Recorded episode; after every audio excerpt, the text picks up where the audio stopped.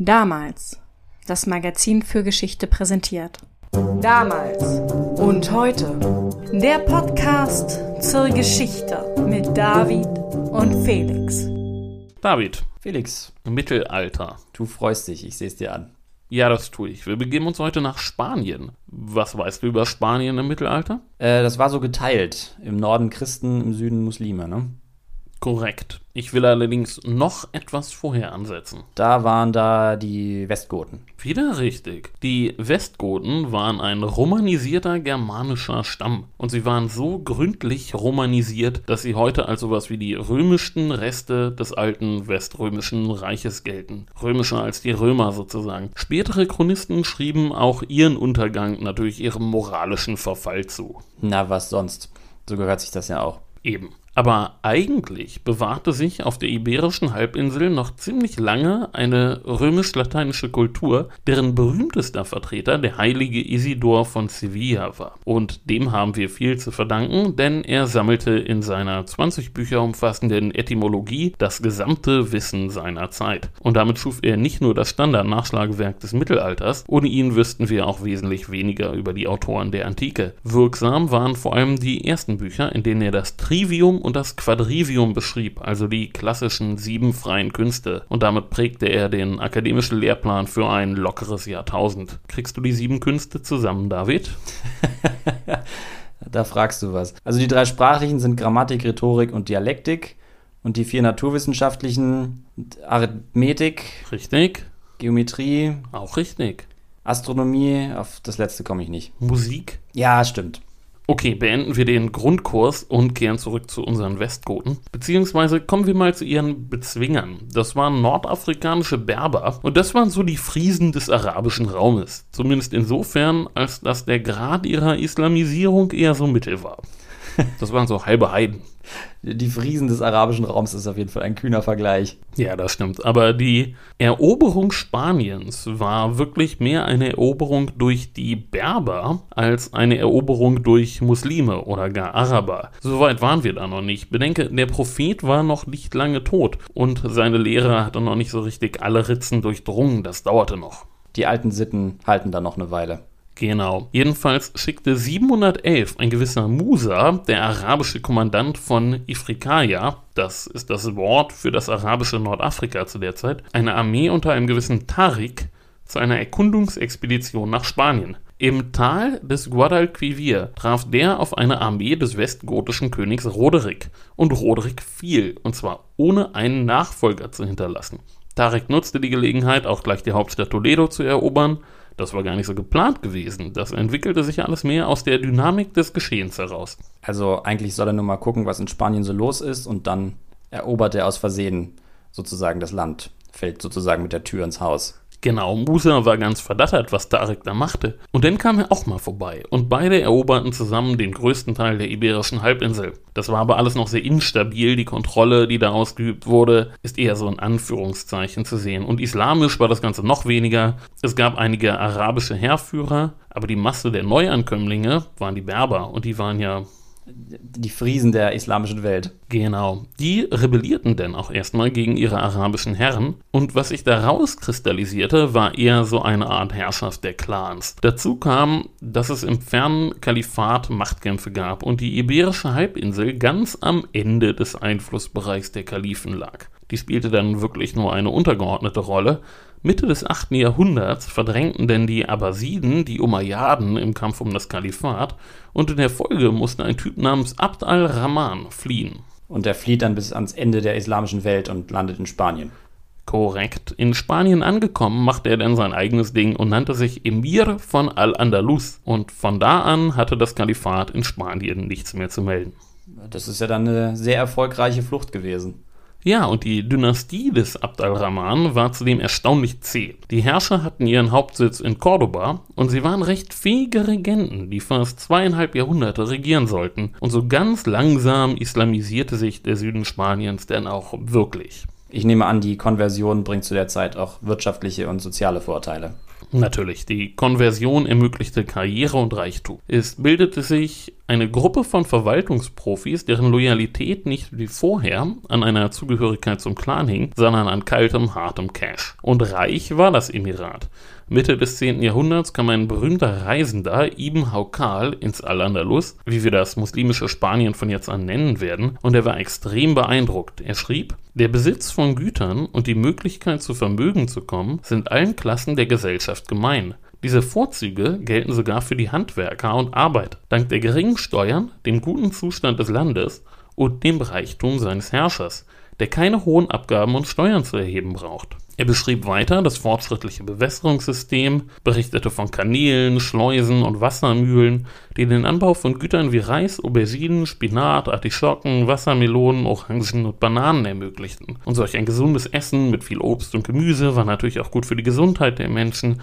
Der allgemeine Wohlstand erleichterte die Familiengründung und die Bevölkerung wuchs und gedieh. Die Städte waren für die Zeit ungewöhnlich groß. Cordoba wird auf um die 100.000 Einwohner geschätzt, auf einem Level mit Palermo, Konstantinopel oder Kairo und fünfmal so groß wie die größte Stadt im Norden Europas, London. Man handelte mit Luxusgütern und Sklaven und schließlich entschied sich Abd al-Rahman III., sich von jetzt an Kalif zu nennen und er ließ einen schönen, großen, neuen Palast bauen. Also Milch und Honig und Sklaven, Wohlstand und Reichtum auf jeden Fall. Das dürfte ja bald Begehrlichkeiten geweckt haben. Es sei denn, der Erfolg ist ohnehin flüchtig. Das Mittelalter ist ja eine tückische Zeit. Naja, wir kommen zu einem alten Problem der mittelalterlichen Herrschaft. Diese war sehr autokratisch und wenig effektiv. Wir wissen sehr viel über Cordoba, aber sehr wenig über seine Provinzen und das spricht dafür, dass die Herrschaft sehr zentralistisch war, aber der Kalif wahrscheinlich auf dem Land wenig zu sagen hatte. In den Provinzen regierten die Gouverneure wohl ziemlich unabhängig von kleineren befestigten Städten aus. Und dann ergab sich ein weiteres typisches Problem des Mittelalters. Einer der Kalifen starb etwas früh die Sache mit der Erbfolge. Also entweder hat er noch keinen Erben oder sein Sohn ist zu jung und machtgierige Minister greifen nach der Macht. Genau, bevor man sich versah, war der Kalif nur noch eine Marionette machtgieriger Berater. Diese setzten dann auch viel Geld ein, um ihre mangelnde Legitimität irgendwie zu kompensieren. Also um Kalif anstelle des Kalifen zu sein. Chaos brach aus. Das Reich zerfällt, nehme ich an. Wo kein Herrscher mehr ist, der alles unter Kontrolle hat, sagen sich die Gouverneure, das muss ich mir nicht geben, ich mache mich selbstständig. Du erfasst die Lage wieder mal perfekt. Ja, es gibt so Muster, die werden nie alt.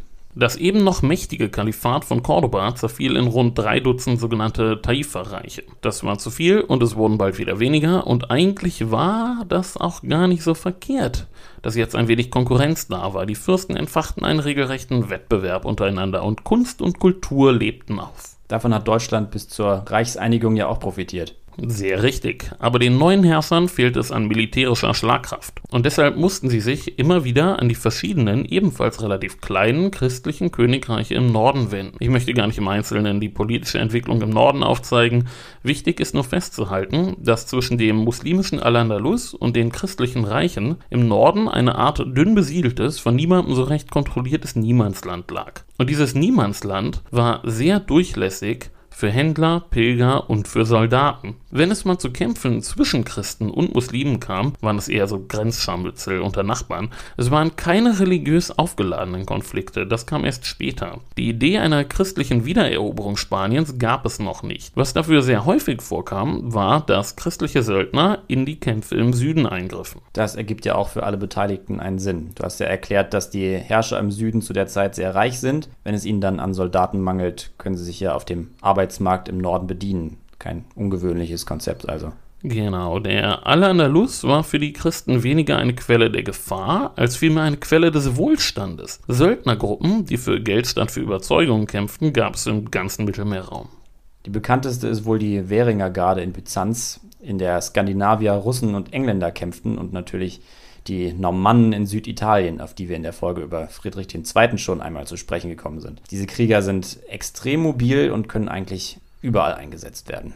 Das 11. Jahrhundert war sowieso eine Zeit, in der sehr viele Menschen erstaunlich weit reisten. Als Pilger, als Händler, als Siedler oder als Fachkräfte mit speziellen Fähigkeiten, ob es nun Ingenieure, Gelehrte oder Krieger waren. Aber zurück nach Spanien. Mit der Zeit schwangen sich die christlichen Reiche im Norden zu Schutzmächten der Taifa-Fürsten auf. Und dafür kassierten sie regelmäßig Tribut. Und nun befinden wir uns in der Zeit, wo endlich der Protagonist unserer heutigen Folge die Bühne betritt, Rodrigo Diaz de Vivar besser bekannt als El Cid. Mir ist er ja vor allem aus Age of Empires 2 bekannt. Ist allerdings schon sehr lang her. Ja, das habe ich früher auch gerne gespielt.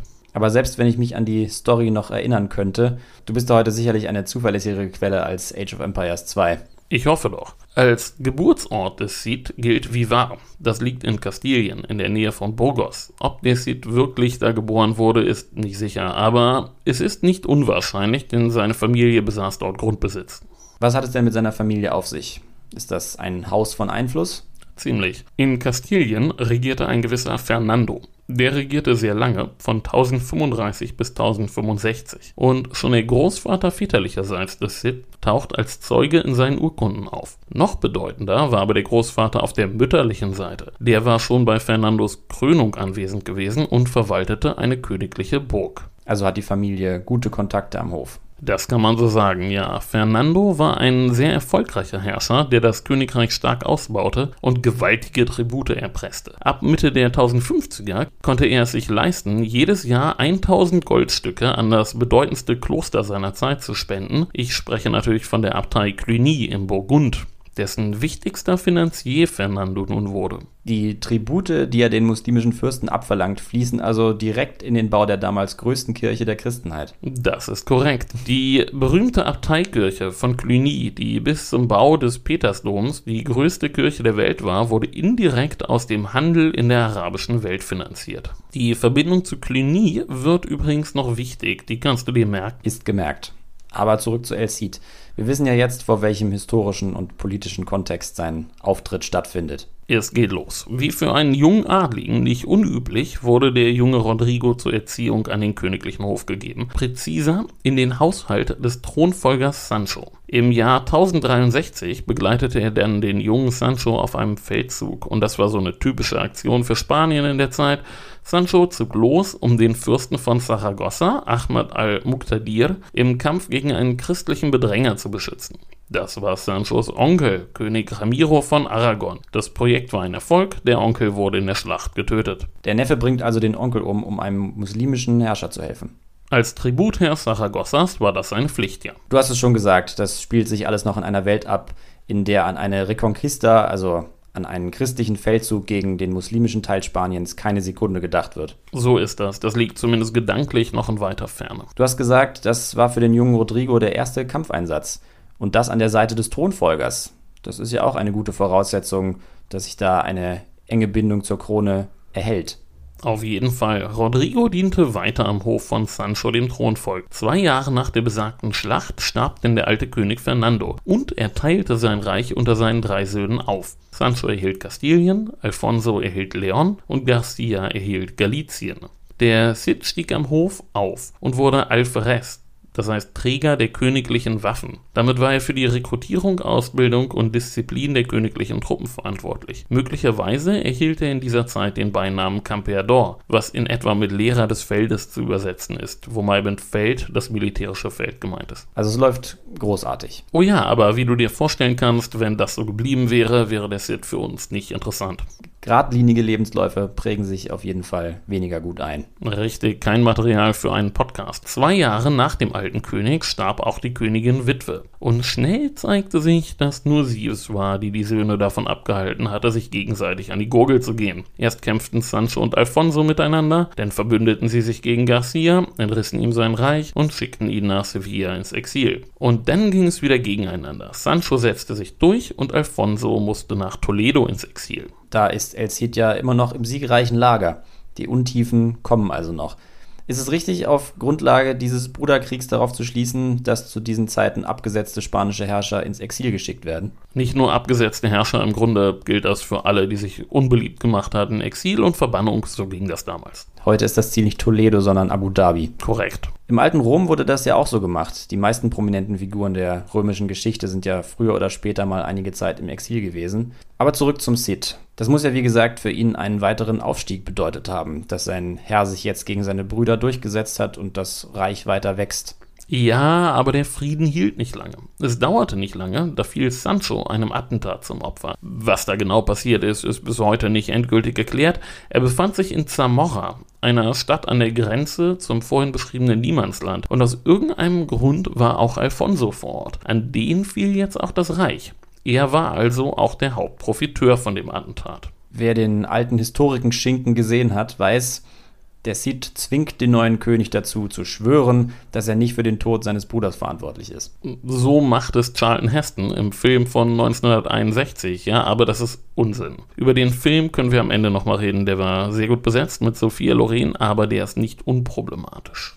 Na gut, dann kommen wir später zur Filmkritik. Jetzt erstmal zu den harten, wahrscheinlich weniger pathetischen Fakten. Naja, der Cid scheint relativ problemlos den Weg in Alfonsos Dienste gefunden zu haben. Schon in der dritten Urkunde Alfonsos, die erhalten ist, taucht er als Zeuge auf, also quasi sofort. Auch in den folgenden Jahren ist er immer wieder in der Nähe des Herrschers zu finden und Mitte der 1070er Jahre vermittelte der König wohl auch die Ehe mit Jimena, der Tochter des Grafen Diego von Oviedo. Dieser Eheschließung haben wir auch die wichtigste zeitgenössische Quelle zum Cid zu verdanken, die Charta de Arras. Das ist eine Urkunde, in der der Ehemann seiner Frau ihren Besitz zuwies, also die Güter, über die sie persönlich und vor allem auch nach seinem Tod verfügen kann ihre Altersvorsorge sozusagen, ihren Witwenteil, verstehe. Gut, wir müssen weiter auf den Karriereknick des Sid warten. In Ungnade ist er also ganz und gar nicht gefallen. Vielleicht hat er ja auch rechtzeitig die Seiten gewechselt. Aber gut, zurück zur besagten Urkunde.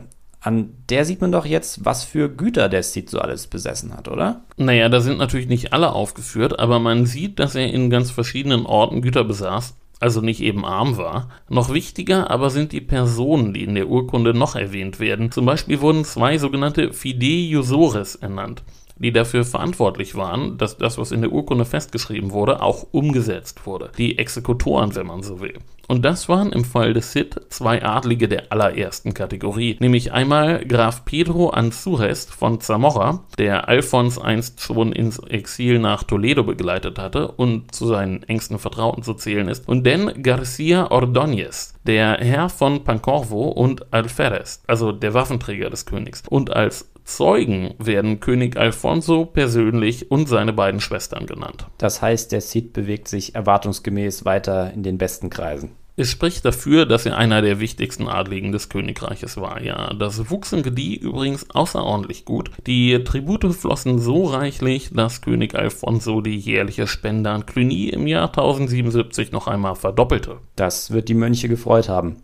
Er tut das aber wahrscheinlich nicht nur seines Seelenheils willen. Was hat es denn mit diesen gewaltigen Geldströmen auf sich? Dabei ging es auch um wichtige politische Kontakte, klar. Cluny war das wichtigste Kloster der Christenheit. Um das zu verdeutlichen, Prior von Cluny war Anfang der 1070er Jahre ein gewisser Odo von Châtillon, der dann als Gesandter des Klosters nach Rom geschickt wurde und schließlich als Papst Urban II. zum ersten Kreuzzug ausrufen sollte. Übrigens auch in der Nähe von Cluny. Also es lohnt sich, gute Kontakte nach Cluny zu haben. Oh ja, Alfonso heiratet sogar die Nichte des Abtes Hugo und bald begann sich der Einfluss Clunys in Spanien bemerkbar zu machen. Bis dahin hat es zum Beispiel auf der Iberischen Halbinsel gewisse Eigentümlichkeiten in der Liturgie gegeben. Aber auf dem Konzil von Burgos wurden die 1080 beseitigt und der römische Ritus dann verbindlich eingeführt. Anwesend bei der Gelegenheit war auch ein Ritter des Königs, nämlich unser Rodrigo Diaz de Cid. Er spielt also weiter in der obersten Liga mit. Zweifellos. Aber dann begann sein Stern zu sinken und man kann es nicht anders sagen, er war selber schuld. Also kein böser König wie im Film. Nein, das erste Ereignis, mit dem er sich am Hof unbeliebt machte, ist wieder typisch für die Zeit. Im Herbst 1079 schickte der König eine Delegation unter dem Kommando des Cid nach Sevilla, um vom dortigen Taifa-Fürsten den jährlichen Tribut einzusammeln. Und gleichzeitig reiste eine zweite Delegation unter Garcia Ordóñez mit demselben Auftrag nach Granada. Nun waren Sevilla und Granada sich untereinander nicht grün und der Herrscher von Granada überredete denn die christlichen Ritter zu einem kleinen Feldzug gegen Sevilla. Der Fürst von Sevilla bat nun seinerseits den Cid, seiner Pflicht nachzukommen, bei der Verteidigung zu helfen Immerhin sammelte er gerade den Tribut ein. Da musste er nun auch liefern. Jetzt ziehen also die Ritter Alfonsos gegeneinander in die Schlacht, um verschiedenen Vasallen zu helfen, die sich gegenseitig bekämpfen. Das ist jetzt aber schon katastrophal geplant gewesen. Oder es war ein völliger Aussetzer seitens der Granada-Delegation? Richtig. In der Schlacht von Cabra nahm der Cid denn den Grafen Ordóñez und weitere Höflinge gefangen. Und er tat das, was man machte, wenn man einen hochrangigen Gefangen nahm. Er nahm ihnen ihre Ausrüstung ab, handelte ein Lösegeld aus und dann entließ er sie. Klar, das war Usus. Aber am Hof macht er sich damit Feinde. Schon verrückt, dass all diese Ritter scheinbar nicht auf die Idee gekommen sind, dass dem König das missfallen könnte, was sie da treiben. Aber okay, der König ist jetzt auf 180. Exakt. Das war die erste Aktion, die bei Alfonso nicht gut ankam. Die Geschichte wird noch etwas dubioser, wenn man bedenkt, dass Cabra, wo die Schlacht stattfand, zu Granada gehörte und nicht zu Sevilla. Das heißt, der Cid hat nicht nur verteidigt, sondern ist auch in die Offensive gegangen. Naja, militärische Kampagnen sind in der Realität noch deutlich unübersichtlicher, als sie auf dem Papier daherkommen, also wollen wir nicht allzu streng mit ihm sein. Kommen wir zum zweiten Vorfall. Da unternahm der Cid selbstständig eine Expedition gegen eine Bande Banditen. Daran war alles okay, nur hatten die ihre Basis in der Nähe von Toledo und der Cid verfolgte sie bis dahin. Und damit gefährdete er die Beziehungen zum Fürsten von Toledo, einem gewissen Al-Qadir, von dem wir noch hören werden. Und nun hatte der König genug gesehen, ein Exempel musste statuiert werden, passieren, denn es konnte ja nicht angehen, dass jeder einfach macht, was er will. Du hast ja vorhin erklärt, die übliche Strafe für in Ungnade gefallene Adlige ist die Verbannung. Blüht das dem Cid jetzt auch? Genau, der Cid muss seine Heimat verlassen und sich einen neuen Herrn suchen. Er versuchte es zunächst in Barcelona und fand dann aber Anstellung beim Herrn von Saragossa, einem gewissen Ahmad al-Muqtadir. Der hatte einen ziemlich guten Ruf. Er war allem Anschein nach ein sehr kultivierter Mann und regierte bereits seit 35 Jahren durchaus erfolgreich. Er war allerdings schon recht alt, aber als er 1082 starb, übernahm sein Sohn Yusuf al-Mutamin den Cid in seine Dienste. Yusuf hatte von seinem Vater den Westen westlichen Teil seines Reiches geerbt, die Stadt Saragossa und die Umgebung. Der östliche Teil war an seinen Bruder Al-Hayib gegangen. Und ich denke, du ahnst, was jetzt passiert. Wir haben es schon einmal gehört. Die Brüder bekriegen sich. Korrekt.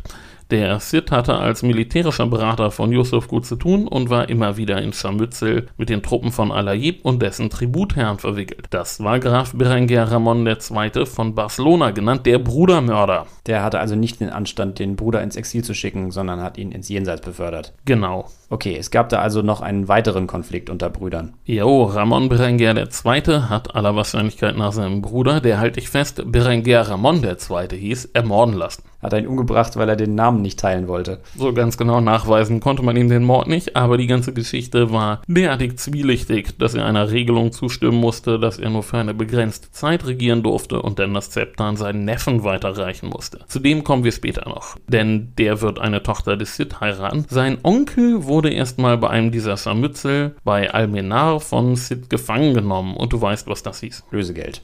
Genau, der Graf von Barcelona war ein sehr reicher Mann und musste entsprechend auch richtig blechen. Die zeitgenössischen katalanischen Chronisten kommentieren das relativ hämisch wegen dem Brudermord. Die freuen sich, dass dieser zwielichtige Charakter jetzt zahlen muss. Genau. Der Sid hatte jetzt einen sicheren Job, finanziell ging es ihm gut und er galt als recht talentierter militärischer Anführer. Alles in allem lief es gut für ihn. Denn starb wieder einmal sein Herr und nun übernahm dessen Sohn Ahmad II. al-Mustain. Und nun wurde Alfonso aufmerksam und versuchte den Herrscherwechsel zu nutzen, um Saragossa zu erobern. Ja, Herrscherwechsel sind ja immer eine kritische Phase.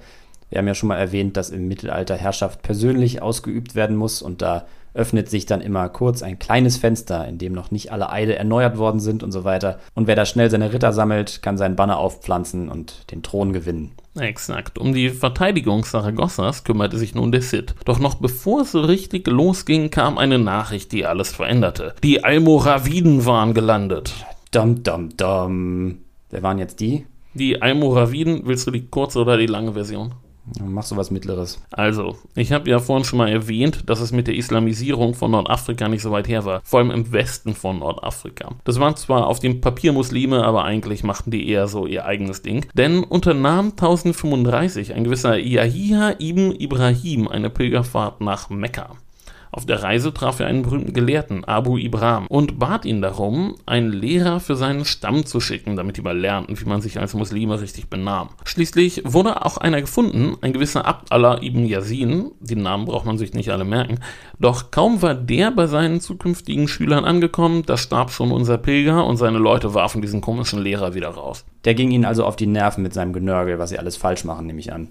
So war es wohl. Der Lehrer nahm sich daraufhin seine besten Schüler und reiste nach Süden, bis in die Nähe der Mündung des Flusses Senegal. Dort gründete er ein Ribat, so eine Art Klostergemeinschaft. Und diese Gruppe wurde Al-Murabitun genannt. Und bis das Wort in Spanien erreichte, wurde es zu den Almoraviden. Okay, und was war an diesen Leuten in ihrem Ribat so schrecklich? Naja, das waren Fanatiker und sie setzten ihre Lehre nun mit Gewalt durch und das sehr erfolgreich. Sie besiegten einen Stamm nach dem anderen und schließlich überquerten sie das Atlasgebirge und setzten sich im Gebiet des heutigen Marokko fest. Von einer kleinen Basis aus, die heute Marrakesch heißt, eroberte schließlich ein gewisser Yusuf Ibn Tashfin in kürzester Zeit alle wichtigen Orte in der Gegend. Die Gründe des Siegeszugs der Almoraviden sind bis heute etwas rätselhaft, aber sicher waren einige sehr charismatische Anführer dabei und es waren sehr fähige Krieger. Man muss die Parallelen zu heute ja nicht überstrapazieren, aber so rätselhaft finde ich das gar nicht. Da magst du recht haben. Und jetzt geht's den Spaniern an den Kragen. Naja, eigentlich wollten sie nicht. Und die Taifa-Fürsten waren auch keine Fans. Die fanden, dieser Yusuf sei ein ziemlicher Barbar. Aber in letzter Zeit war vor allem dieser König Alfonso sehr aggressiv geworden. Also riefen sie Yusuf um Hilfe. Und der kommt dann auch, wenn man ihn ruft. Naja, zunächst nicht. Aber dann geschah die Sache mit Toledo. Der alten Hauptstadt der Westgoten. Genau, wir erinnern uns, Alfonso war einst für neun Monate im Exil in Toledo gewesen und die Chronisten sollten später behaupten, dass er die Zeit nutzte, um die Verteidigungsanlagen der Stadt ganz genau zu studieren, um sie dann später zu erobern.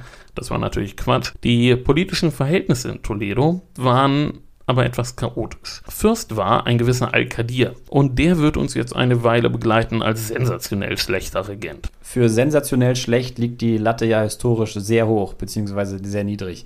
Ich bin gespannt. Er erbte Toledo und Valencia von seinem Großvater und im Zuge des Herrschaftswechsels ging dann Valencia schon mal verloren. Das ist schlecht. Aber wahrscheinlich noch nicht unmittelbar seine Schuld. Die Magie des Herrscherwechsels haben wir ja gerade erwähnt. Ganz genau, das wollen wir ihm gar nicht ankreiden. Ankreiden wollen wir ihm aber, dass er den obersten Minister seines Großvaters ermorden ließ und damit einen Bürgerkrieg auslöste. Okay, verstehe. Das sehe ich dann genauso. Das kann man ihm ankreiden. Das war 1075. Und Al-Qadir wusste sich nicht besser zu helfen, als bei einem christlichen Herrscher um Hilfe zu bitten, nämlich Alfonso. Der kam, machte dem Chaos ein Ende und ließ sich das gut entlohnen. Nicht von ungefähr konnte er denn die Spenden an Cluny verdoppeln. Du hast es erwähnt, ja. Aber irgendwo musste das Geld ja herkommen und Al-Qadir machte sich bei seinen Untertanen in der Folge gezwungenermaßen noch unbeliebter, als er eh schon war, indem er die Steuern und Abgaben erhöhte. Es wurden zudem erste Stimmen laut, dass die neuen Formen der Besteuerung unislamisch seien. Okay, jetzt wird er also auch aus der religiösen Ecke angegriffen. Genau, 1079 muss er fliehen, ruft wieder Alfonso zu Hilfe, der bringt ihn zurück nach Toledo. Jetzt ist er also voll und ganz Marionette, wird von Alfonso ausgepresst, äh, beziehungsweise presst seine Bevölkerung für Alfonso aus. So lief der Hase. Die nächste Revolte folgte 1082 und von da an waren Alfonsos Truppen dauerhaft präsent. In der Stadt gab es nun zwei Gruppen von Oppositionellen. Die Moderaten resignierten eher und dann waren da aber die muslimischen Extremisten, denen das Ganze stank. Al-Qadir sah dann auch ein, dass das gefährlich werden würde und bot Alfonso an, ihm, Alfonso, die Stadt zu überlassen, wenn der ihm, Al-Qadir, dafür Valencia verschaffen würde. Okay, clever. Und Alfonso schlägt ein. Tat er. Er zog nach Toledo, Al-Qadir verbarrikadierte sich im Palast in der Stadt und die Stadt kapitulierte im Frühjahr 1085. Nach 370 Jahren stand Toledo, die Hauptstadt der Westgoten, wieder unter christlicher Herrschaft. Und Alfonso hielt sein Versprechen und verschaffte Al-Qadir Valencia. Wie es dafür ihn lief, dazu später mehr. Okay, und die Eroberung von Toledo durch Alfonso bewog jetzt die Almoraviden dazu anzugreifen oder überzusetzen erstmal. Gemach, noch war es nicht so weit. Aber Alphons hat jetzt Oberwasser. Er schickte Truppen nach Valencia, Granada und wie wir gehört haben, Saragossa, wo der Cid war. Und er wäre wohl damit durchgekommen, wenn er nicht auf seine Freunde aus Cluny gehört hätte. Und die raten ihm was? Naja, Alfonso wusste, dass das Regiment von Toledo, wo Muslime, Juden und Christen wohnten, nicht einfach werden würde. Als Gouverneur setzte er daher Cisnado Davides ein, einen sehr erfahrenen Mann, der auch im Al-Andalus großen Respekt genoss. Und den muslimischen Bewohnern Toledos wurde ungehinderte Religionsausübung gewährt. Klingt soweit ganz vernünftig. Das stimmt, aber nun erhielt ein neuer Kirchenfürst in Toledo Einzug. Der neue Erzbischof Bernard kam aus Cluny und aus demselben Umfeld, das Urban II. hervorbrachte. Und er war ein Hardliner. Nicht nur sorgte er dafür, dass die Hauptmoschee in eine christliche Kathedrale umgewandelt wurde, sondern er sorgte auch dafür, dass Pedro Ansures, bekannt aus der Charta de Arras des Cid, den moderaten Cisnando als Gouverneur ersetzte. Und die muslimische Gemeinde hatte genug gesehen und wandte sich jetzt an die Almoraviden. Und die kommen jetzt wirklich. Die kommen jetzt wirklich. Alfonso musste seine Truppen von den zahlreichen Belagerungen abziehen und sammeln, wurde aber am 23. Oktober 1086 bei Sagrayas vernichtend geschlagen. Und damit hatte sich die gesamte politische Lage in Spanien mit einem Schlag grundlegend verändert. Naja, vor allem für Alfonso nehme ich an. Eben eilt er dann noch von Sieg zu Sieg und auf einmal ist er in der Defensive. So langsam nimmt wohl auch der Konflikt zwischen den Religionen Fahrt auf. Naja, wir stecken hier noch deutlich in den Anfängen, aber mm, ja, ganz langsam. Und du hast recht, Alfonso war jetzt in Not. Er brauchte jeden talentierten Soldaten, den er finden konnte, auch den Cid. Dann kommt es jetzt also zur tränenreichen Versöhnung. Sozusagen. Der Cid war in einer sehr starken Verhandlungsposition und sicherte sich die Zusage, alle Eroberungen von den Sarazenen für sich selbst behalten zu dürfen. Mehrere Burgen wurden ihm denn zur Verteidigung übergeben nur fehlte der Feind. Der vorsichtige Yusuf hatte seine Offensive nämlich abgebrochen. Was der Cid in den nächsten beiden Jahren machte, ist nicht bekannt. Erst 1089 waren die Almoraviden dann wieder da. Und ihr erstes Ziel war Aledo, wo Alfonso mitten im Al-Andalus eine Garnison stationiert hatte. Alfonso schickte eine Truppe zum Entsatz und der sollte sich dann auch der Cid anschließen. Aber irgendwas ging schief und die Vereinigung der Truppenteile misslang. Und der König ist wieder sauer. Korrekt, der Cid hatte ja eh nicht das beste Standing am Hof und nun wurde er wieder mal verbannt. Angeblich ließ der König auch seinen Besitz konfiszieren und nahm Frau und Kinder in Haft. Das ist unfreundlich. Ja. Also das ist jetzt eine kurze zweite Chance gewesen in christlichen Diensten. Und was macht El Cid jetzt? Na, er arbeitete jetzt auf eigene Rechnung und zog mit seiner Söldnertruppe erstmal nach Denia, wo sein alter Feind Al-Hayib herrschte. Al-Hayib kaufte sich dann von der Plage der vagabundierenden Krieger frei und der Cid zog weiter, um mit seinen Soldaten die Gegend um Valencia unsicher zu machen, wo ein weiterer alter Bekannter, Al-Qadir, wie geplant die Herrschaft übernommen hatte. Das ist der ehemalige Herrscher von Toledo, der Unfähige. Eben der. Nun war es so, dass das, was der Cid machte, natürlich nicht im luftleeren Raum passierte. Al-Hayib und Al-Qadir beschwerten sich bei ihren Tributherren. Zu Recht, die hatten sie ja nicht ordentlich beschützt. Wer war das denn jetzt eigentlich, die Tributherren in dem Fall? Naja, bei Al-Qadir war es Alfonso und bei Hayib ein anderer alter Bekannter des Cid, der Graf von Barcelona. Den hat er ja gefangen genommen, als er noch für Saragossa gearbeitet hat, nicht? Genau. Dann ist er jetzt wahrscheinlich motiviert, eine alte Rechnung zu begleichen. Ja, das war er. Der Graf versuchte zunächst eine Koalition der Willigen gegen den Cid zu schmieden. Aber die Herrscher von Urgel und Aragon hatten kein Interesse. Alfonso war mit der Verteidigung Toledos beschäftigt. Und der Fürst von Saragossa, Al-Mustain, war ja der ehemalige Herr des Cid. Und er verriet dem Cid, was der Graf vorhatte. Dann trafen die Truppen des Cid und Barcelonas bei Morella aufeinander. Und wie schon 1082 nahm der Cid seinen Gegner gefangen und erpresste wieder ein gewaltiges Lösegeld. Da wiederholt sich Geschichte doch mal. Ja, manchmal kommt's vor, ne? Du hast es eben erwähnt, Alfonso kämpft unterdessen mit den Almoraviden. Wie läuft der Kampf?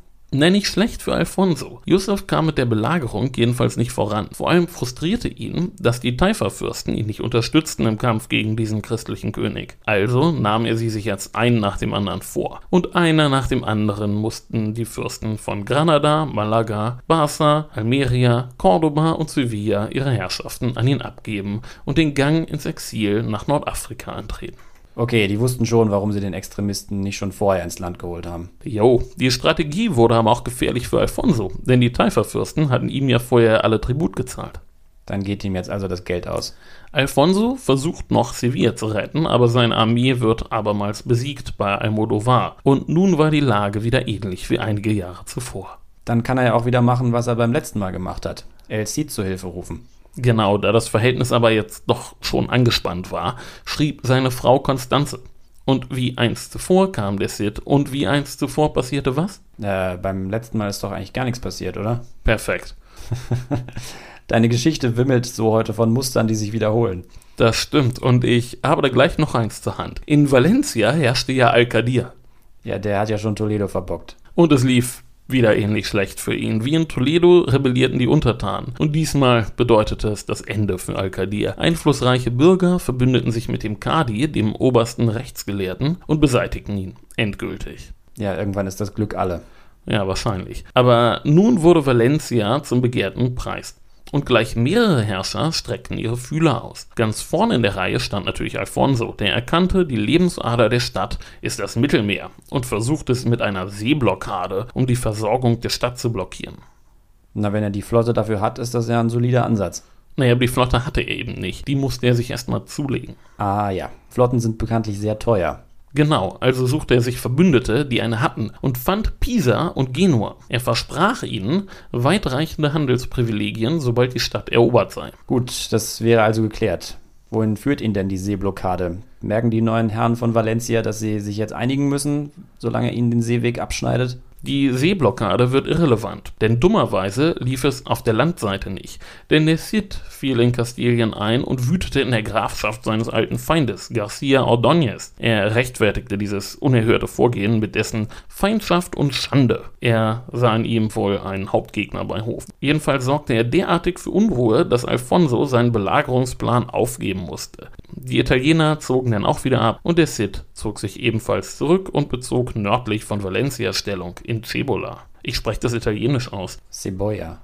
Cebolla? Keine Ahnung. Von da aus versuchte sich der Cid dann selber an der Eroberung der Stadt. Aber da ihm sowohl ein großes Heer als auch eine Flotte fehlten, musste er sich darauf konzentrieren, die Vororte zu verwüsten und hoffen, dass die Almoraviden nicht kamen. Die sind schon auf dem Weg. Natürlich.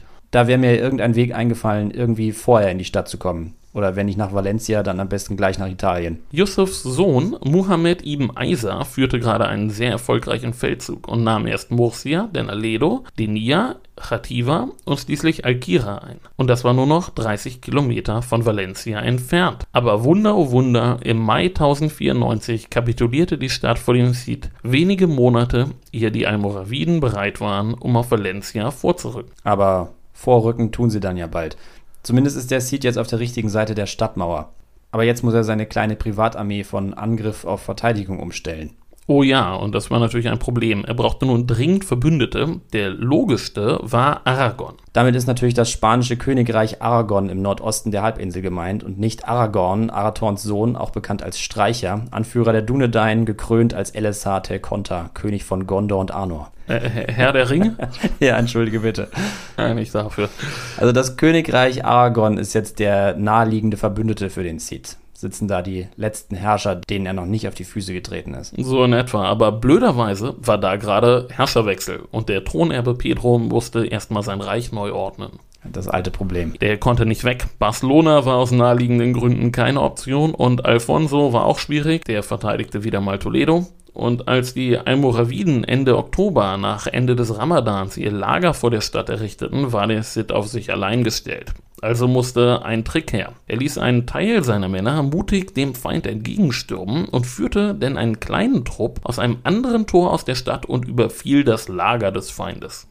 Mhm, das funktioniert? Oh, der Sieg war überwältigend. Die Nachricht verbreitete sich sofort überall, denn zum ersten Mal hatten die Almoraviden so richtig eine krachende Niederlage hinnehmen müssen. Wie wir schon von Caesar wissen, es geht immer darum, die Initiative zu behalten oder sie sich zu nehmen. Richtig. Aber, und es gibt meistens ein Aber, Valencia war eine Stadt im Niemandsland, etwa 100 Kilometer von der nächsten Garnison eines Verbündeten entfernt. Zwar gelang es im Winter 96, 97, jetzt im Bündnis mit Aragon, abermals einen Trupp Almoraviden zu besiegen, aber die Lage der Stadt war prekär. Der Cid musste dringend Bündnisse schließen und er verheiratete deshalb seine beiden Töchter, und zwar in Richtung Navarra und nach Barcelona, wo inzwischen ein neuer Graf regierte. Ja, das hast du vorhin angedeutet, der Neffe des Alten, ne? Also der war zurückgetreten. Ja, er hatte sich wirklich an die Vereinbarung gehalten und sich auf eine Pilgerfahrt in Richtung Jerusalem begeben. Zu der Zeit lief dann aber auch schon der erste Kreuzzug und irgendwo unterwegs starb er dann. Der Cid baute also nach außen Bündnisse und führte allem von nach ein hartes Regiment im Inneren. Gleich nach der Eroberung ließ er den alten Regenten, den Kadi, bei lebendigem Leib verbrennen und die reichsten Bürger der Stadt festsetzen, um von ihnen Lösegeld zu erpressen. Die Methoden eines Warlords. Hat er denn Erfolg mit dem harten Vorgehen? Er war jedenfalls recht unbeliebt. Die Muslime verärgerte er zudem, indem er wie in Toledo die Hauptmoschee in eine Kirche umwandeln ließ.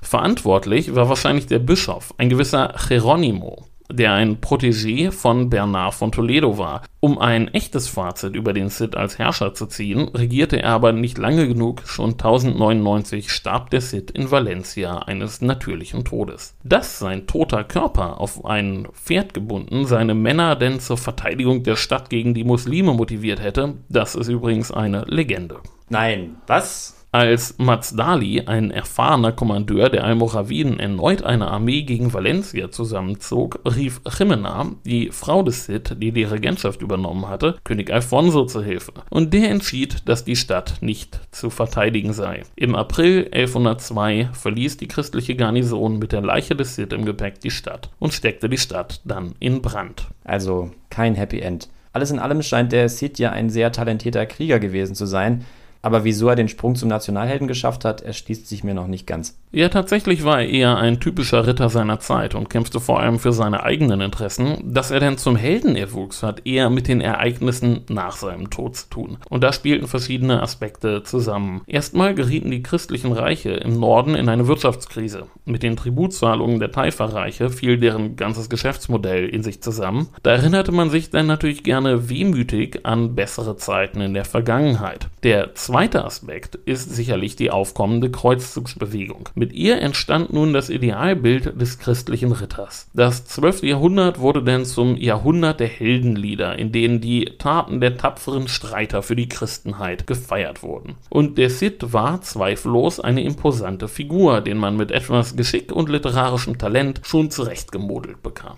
Das heißt, er wird erst nach seinem Tod so richtig gefeiert in den Chroniken und in den Heldenliedern. Es gibt tatsächlich nur sehr wenige zeitgenössische Quellen zum Cid. Und das sind meistens Urkunden, in denen er als Zeuge auftaucht. Das hat auch damit zu tun, dass historiografische Literatur in Spanien kein besonders populäres Genre gewesen zu sein scheint. Es gibt da eher wenig und was es gibt, ist qualitativ sehr dünn im Vergleich zu dem, was wir aus anderen Teilen Europas kennen. Dafür, dass der Cid eine imposante Figur war, spricht insofern, dass nach seinem Tod gleich zwei wichtige Quellen entstanden, wenn denn auch in dem beschriebenen veränderten Kontext. Das eine war die eher nüchterne Historia Roderici, die bestimmte Phasen relativ detailliert berichtet, zum Beispiel die Ereignisse in Valencia und die Zeit des Exils. Und dann ist da das Cantar de mio Cid, das Lied von meinem Cid, das später verfasst wurde und am meisten zur Legende Legendenbildung beigetragen hat.